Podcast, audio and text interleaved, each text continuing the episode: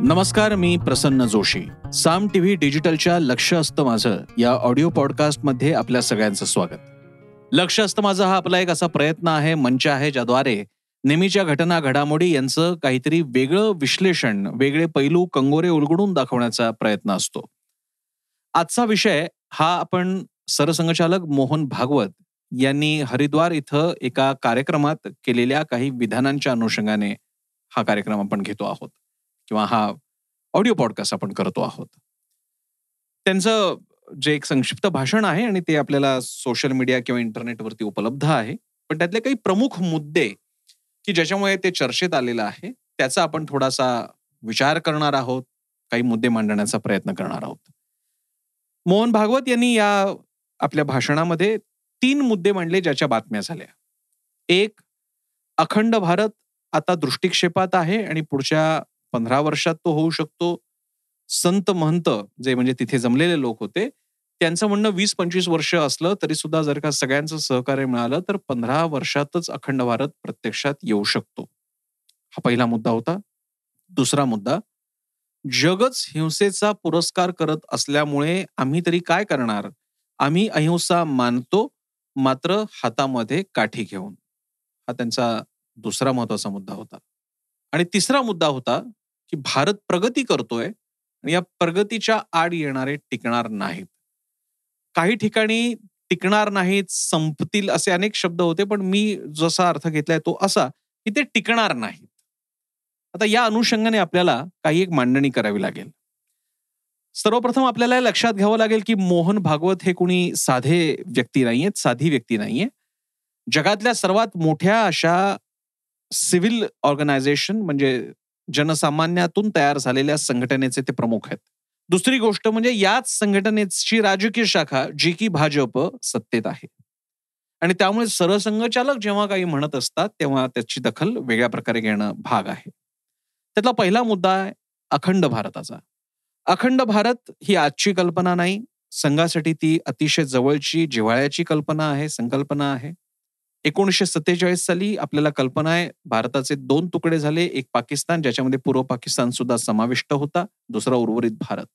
आणि त्यामुळे ब्रिटिशांच्या नंतर स्वातंत्र्य लढ्यानंतर मिळालेल्या भारताच्या अनुषंगाने म्हणायचं झालं तर अखंड भारत म्हणजे पाकिस्तान आणि बांगलादेश आणि आहे तो आत्ताचा भारत असा मिळून अखंड भारत. संघ तेवढ्या पुरता थांबत नाही. संघाची अखंड भारताची संकल्पना चित्र हे अफगाणिस्तानपासून ब्रह्मदेश किंवा ज्याला आता म्यानमार म्हणतात तिथपर्यंत आहे. बर्मा पण म्हणतो आपण त्याला. काही नकाशांमध्ये हिंदुत्ववाद्यांच्या इथे मी संघ म्हणत नाहीये हिंदुत्ववाद्यांच्या नकाशामध्ये नेपाळ तिबेट श्रीलंका भूतान सुद्धा या अखंड भारताचा भाग दाखवलेले असतात. आणि काही नकाशांमध्ये तर अफगाणिस्तानपासून अफगाणिस्तान पाकिस्तान श्रीलंका भूटान म्यानमार बांगलादेश आणि पाकिस्तान तर आलेच वरती तिबेट असे इतका प्रचंड मोठा समूह देशांचा किंवा भूभागाचा समूह हा अखंड भारत म्हणून असतो. त्यामुळे ही सुद्धा संकल्पना लक्षात घ्यायला हवी. आणि तिसरा भाग जे जुनं रामायण सिरियल लागायची रामानंद सागर यांची त्याच्यात एका ठिकाणी असा संदर्भ आहे भारतखंडे जम्बूद्वीपे भारतवर्षे एक नगरी थी विख्यात अयोध्या नामकी. माझा थोडा क्रम इथला तिथे जरा झाला असेल. सांगायचा मुद्दा असा की हे खरं आहे की एक बृहत भारतीय संस्कृती असणारा एक मोठा भूप्रदेश होता. म्हणजे व्हिएतनामचं प्राचीन नाव हे चंपा होतं. गांधार देश म्हणजे ब्रह्म आत्ताचा अफगाणिस्तान जिकडनं गांधारी आली असं आपण मानतो शकुनिमामा तिथलाच. ब्रह्मदेशाच्या तर नावातूनच जाणवतं की ती भारतीय नावांशी साधर्म्य सांगणारा भाग आहे. श्रीरामाचे पुत्र लव यांच्या नावावरून लाहोर आहे असं मानलं जातं. अफगाणिस्तानमध्ये भारतीय संस्कृती पोहोचली होती. गौतम बुद्धांचा तर प्रचंड मोठा प्रभाव होता हे आपण जाणतो. आणि काही प्रमाणात मिडल ईस्ट म्हणता येईल इथपासून ते पुढे सेंट्रल एशिया म्हणता येईल तो भाग आणि खाली दक्षिण आशिया इथपर्यंत ही बृहत भारतीय संस्कृती होती. त्यामुळे अखंड भारत ह्या अनेक अर्थाने बघायचा असतो. पण इमिजिएट पातळीला बघायचा झाला तर अखंड भारत म्हणजे पाकिस्तान आणि बांगलादेश आणि आताचा भारत एकत्र होऊन अखंड भारत. आणि म्हणून आपल्याला बघायचं की मोहन भागवत असं म्हणतात की अखंड भारत येत्या पंधरा वर्षात शक्य होईल. त्याच्या दोन भाग येतात. अखंड भारत कसा होऊ शकतो? एक बांगलादेश आणि पाकिस्तान यांनी कोणत्या तरी कारणामुळे भारताशी आता एकत्रीकरणाचा करार करणं आणि सत्तेचाळीसचा विघटन अमान्य करणं आणि स्वतःहून सामील होणं. अगदी सोपं अहिंसात्मक काही होणार नाही. सगळे एकत्र येतील. एक नव्या प्रकारचं सरकार प्रस्थापित होईल. दोन पाकिस्तान बांगलादेश आणि झाली तर बाकीची राष्ट्र जी मुळातच सार्क नावाची South Asian Association for Regional Cooperation या संघटनेमध्ये ही सगळी राष्ट्र आहेत. ज्यांचा नकाशा तयार केला तर तो अखंड भारताचाच ठरतो. यांनी एखादा असा प्रस्ताव समोर आणणं आणि मान्य करून घेणं की ज्याद्वारे या देशांचं एक लष्कर असेल सगळ्यांचं मिळून अर्थव्यवस्था एक असेल चलन एक असेल जसं युरो चलन आहे आणि एकमेकांकडे निर्बंध मुक्त असा प्रवास असेल अशा काही गोष्टी मान्य केल्या तर एक तांत्रिकदृष्ट्या अखंड राष्ट्र तयार होऊ शकतं. त्याला अखंड हिंदुस्थान म्हणायचं अखंड भारत म्हणायचं का federation of South Asian countries म्हणायचं हा पुढचा मुद्दा आहे. पण हे याही प्रकारे होऊ शकतं. त्याचप्रमाणे भारतानं आक्रमण किंवा तत्सम मार्गाने पाकिस्तान आणि बांगलादेश जिंकला तरी सुद्धा अखंड भारत होऊ शकतो. कोणत्याही कारणामुळे का होईना पण जर का अखंड भारत ही परिस्थिती लक्षात आली आणि मी जेव्हा अखंड भारत आता म्हणतोय त्याचा अर्थ मला पाकिस्तान बांगलादेश एक भारतात येणं असं मी मानतो. एक इमिजिएट अडचण किंवा मुद्दा हा उपस्थित होईल की या दोन देशांमधली जी मोठी मुस्लिम लोकसंख्या आहे पाकिस्तानात साधारण तीस कोटीच्या घरात बांगलादेशमध्ये पंधरा वीस कोटीच्या घरामध्ये ती जेव्हा घेऊन भारत अखंड बनेल. तेव्हा भारतातली मूळची साधारण वीस पंचवीस कोटी मुस्लिम लोकसंख्या काही जण तीस कोटीपर्यंत मानतात. आणि एवढी मुस्लिम लोकसंख्या आल्यानंतर इथला डेमोग्राफिक बॅलन्स फार वेगळ्या प्रकारे बदलेल. आणि मग अखंड भारत जो संघाला अभिप्रेत आहे एक भगव्या रंगात रंगवलेला अखंड भारत असतो तसा तो असू शकेल का याबद्दल शंका आहे. मग आपण या मुस्लिम समुदायासाठी काय करणार आहात? हा प्रश्न आपल्याला भागवतांना विचारावा लागतो. त्यांना त्यांचं आहे तेच मुभा देणार आहोत. मुळात आपण मुभा देणार आहोत का ते काहीतरी डिक्टेट करणार आहेत. हे मुद्दे सुद्धा उपस्थित होतात. असे अनेक मुद्दे आहेत. त्यामुळे अखंड भारताचा विचार करताना याचा विचार करावा लागतो.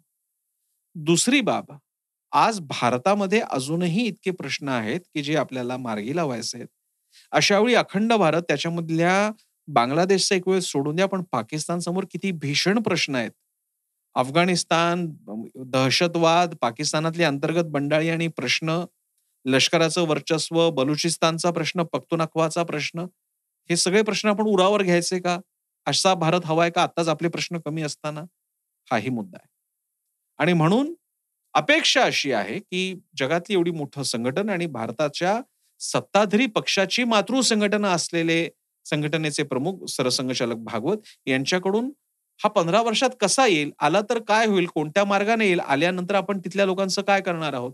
याबद्दल विस्तृत विवेचन याची गरज आहे. हा एक मुद्दा महत्त्वाचा दुसरा मुद्दा त्यांनी मांडला की जग हिंसेचा पुरस्कार करत आहे मग आमच्यासमोर नाईलाज आहे. आम्ही अहिंसा मानतो पण आमच्या हातात काठी आहे. आज फक्त रशिया युक्रेनचा एक संघर्ष सोडला आणि मिडल ईस्ट मधली खतखत सोडली तर उलट गांधींच्या काळात तर जग फारच अस्वस्थ होतं. म्हणजे संपूर्ण विसावं शतक. पहिलं महायुद्ध होऊन गेलं होतं दुसऱ्याचा दुसऱ्यामुळे युरोप बेचिराग झाला होता रशिया अमेरिकेमध्ये शीतयुद्ध सुरू होतं जगभरात सैन्यांचे लढे सुरू होते भारत अस्वस्थ होता आणि या काळात जेव्हा सत्तेचाळीसला स्वातंत्र्य मिळालं त्यावेळी सुद्धा या मधल्या काळात गांधींची अहिंसा आणि त्यांचा तो मार्गच त्यांनी दाखवून दिला. आमच्या बाजक हिंसा मानताय तर आम्ही काय करणार? हाच मुद्दा गांधीही मानू शकत असले मांडू शकत होते त्यांनी तो नाही मांडला. आणि म्हणून त्या अहिंसेचं कौतुक आहे त्याचं अप्रूप आहे म्हणून गांधी मानले जातात. कारण जग हिंसा मानत असताना सुद्धा ब्रिटिश सुद्धा त्या संस्कृतीतले असताना सुद्धा या माणसानं म्हटलं की आम्ही हिंसा करणार नाही. तुम्ही गोळ्या घातल्या तरी आम्ही प्रतिकार करणार नाही. आम्हाला गोळ्या घातल्यामुळे तुमच्या अंतरात्म्याला वेदना झाली पाहिजे तो चेंज आम्हाला आणायचा आहे घडून ही दृष्टी होती या महात्म्याकडे. मोहन भागवत वेगळं मत जरूर बाळगू शकतो. फक्त प्रश्न असा आहे जगाशी काय करायचं ते आपण नंतर बघू. ते जेव्हा म्हणतात की आम्ही अहिंसक आहोत पण आमच्या हातात मात्र काठी असेल आणि मग आम्ही अहिंसेच्या बद्दल बोलू. इथे थोडेसे प्रश्न उपस्थित होतात. काठी कुणाच्या हातात असणार आहेत? आम्ही म्हणजे कोण? शंभर एकशे चाळीस एकशे पन्नास कोटी भारतीयांच्या हातात काठी असणार आहे का? की निवडक लोकांच्या हाती असणार आहे? अशी काठी बाळगण्याचा म्हणजे शस्त्र या अर्थानं मी तो अर्थ घेतो. परवानगी आपल्याला कायदा देतो का? अशी काठी असणाऱ्यांपैकी बहुसंख्या कोणाची असणार आणि मग बाकीच्यांनी काय करायचं? हे प्रश्न उपस्थित का होत आहेत कारण आज आपल्याला काही घटना आजूबाजूला घडताना दिसत आहेत कर्नाटकचं हिजाबचं प्रकरण असो कोणी कुठे काय खाल्लंय याच्यावरनं झालेल्या वादाचा विषय असो अशा अनेक विषयांमुळे ही काठी कोणाच्या हातात असणारी आणि हिंसा हिंसा कोणी ठरवायची हा प्रश्न उपस्थित होतो. याही बद्दल मोहन भागवत यांनी पुढे स्पष्टीकरण दिलं तर अधिक प्रकाश पडेल आणि गोंधळ टळेल.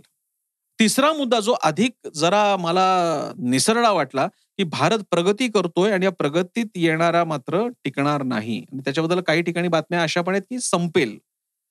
मला प्रश्न असा पडला की भारताची प्रगती होते खरंच होते. आपण असं नाही म्हणून चालणार की पन्नास वर्षापूर्वी भारत जसा होता तसाच आता नाही. एक मोठी सत्ता आहे आपली ही मानलंच पाहिजे.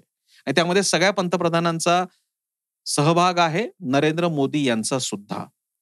हे होत असताना मात्र भारत हा लोकशाही प्रधान देश असल्यामुळे आणि लोकशाही घटना स्वातंत्र्याची मूल्य मानत असल्यामुळे या प्रगतीच्या मध्ये अनेकदा मानवी निर्णयाचे सुद्धा भाग येतात.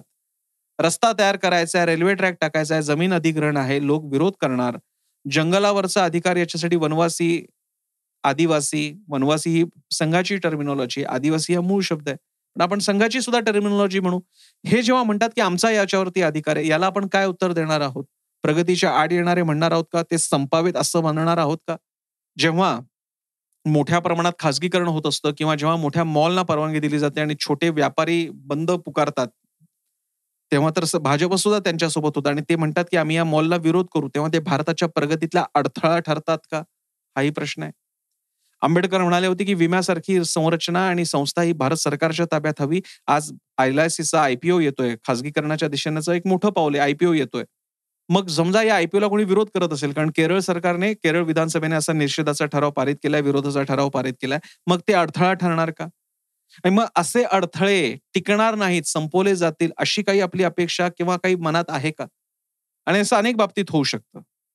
हेच स्पष्ट न झाल्यामुळे मोहन भागवत यांच्या विधानाला ज्याला आपण म्हणतो to take with pinch of salt अशा प्रकारे घ्यावं लागतं. थोडंसं सावधपणे त्याच्याकडे बघावं लागतं. हाच त्यातला मुद्दा आहे. अशा आहे मोहन भागवत स्वतः किंवा संघ किंवा संघाच्या वतीनं हिंदुत्ववादी काही विचारवंत सुद्धा याबद्दल प्रकाश टाकतील. आजचा हा ऑडिओ पॉडकास्ट आपल्याला कसा वाटला मला जरूर कळवा. मी सोशल मीडियावर आहे. मला तुम्ही टॅग करून आपलं मत कळवू शकता. आमचा युट्यूब चॅनल आहे. सबस्क्राईब करा. आमची वेबसाईट आहे साम टीव्ही डॉट कॉम आमचं ऍप आहे. डाउनलोड करा. सगळ्यात महत्वाचं म्हणजे आमची वाहिनी वृत्तवाहिनी साम टीव्ही दररोज पहा न चुकता कारण साम टीव्ही म्हणजे सामर्थ्य महाराष्ट्राचे.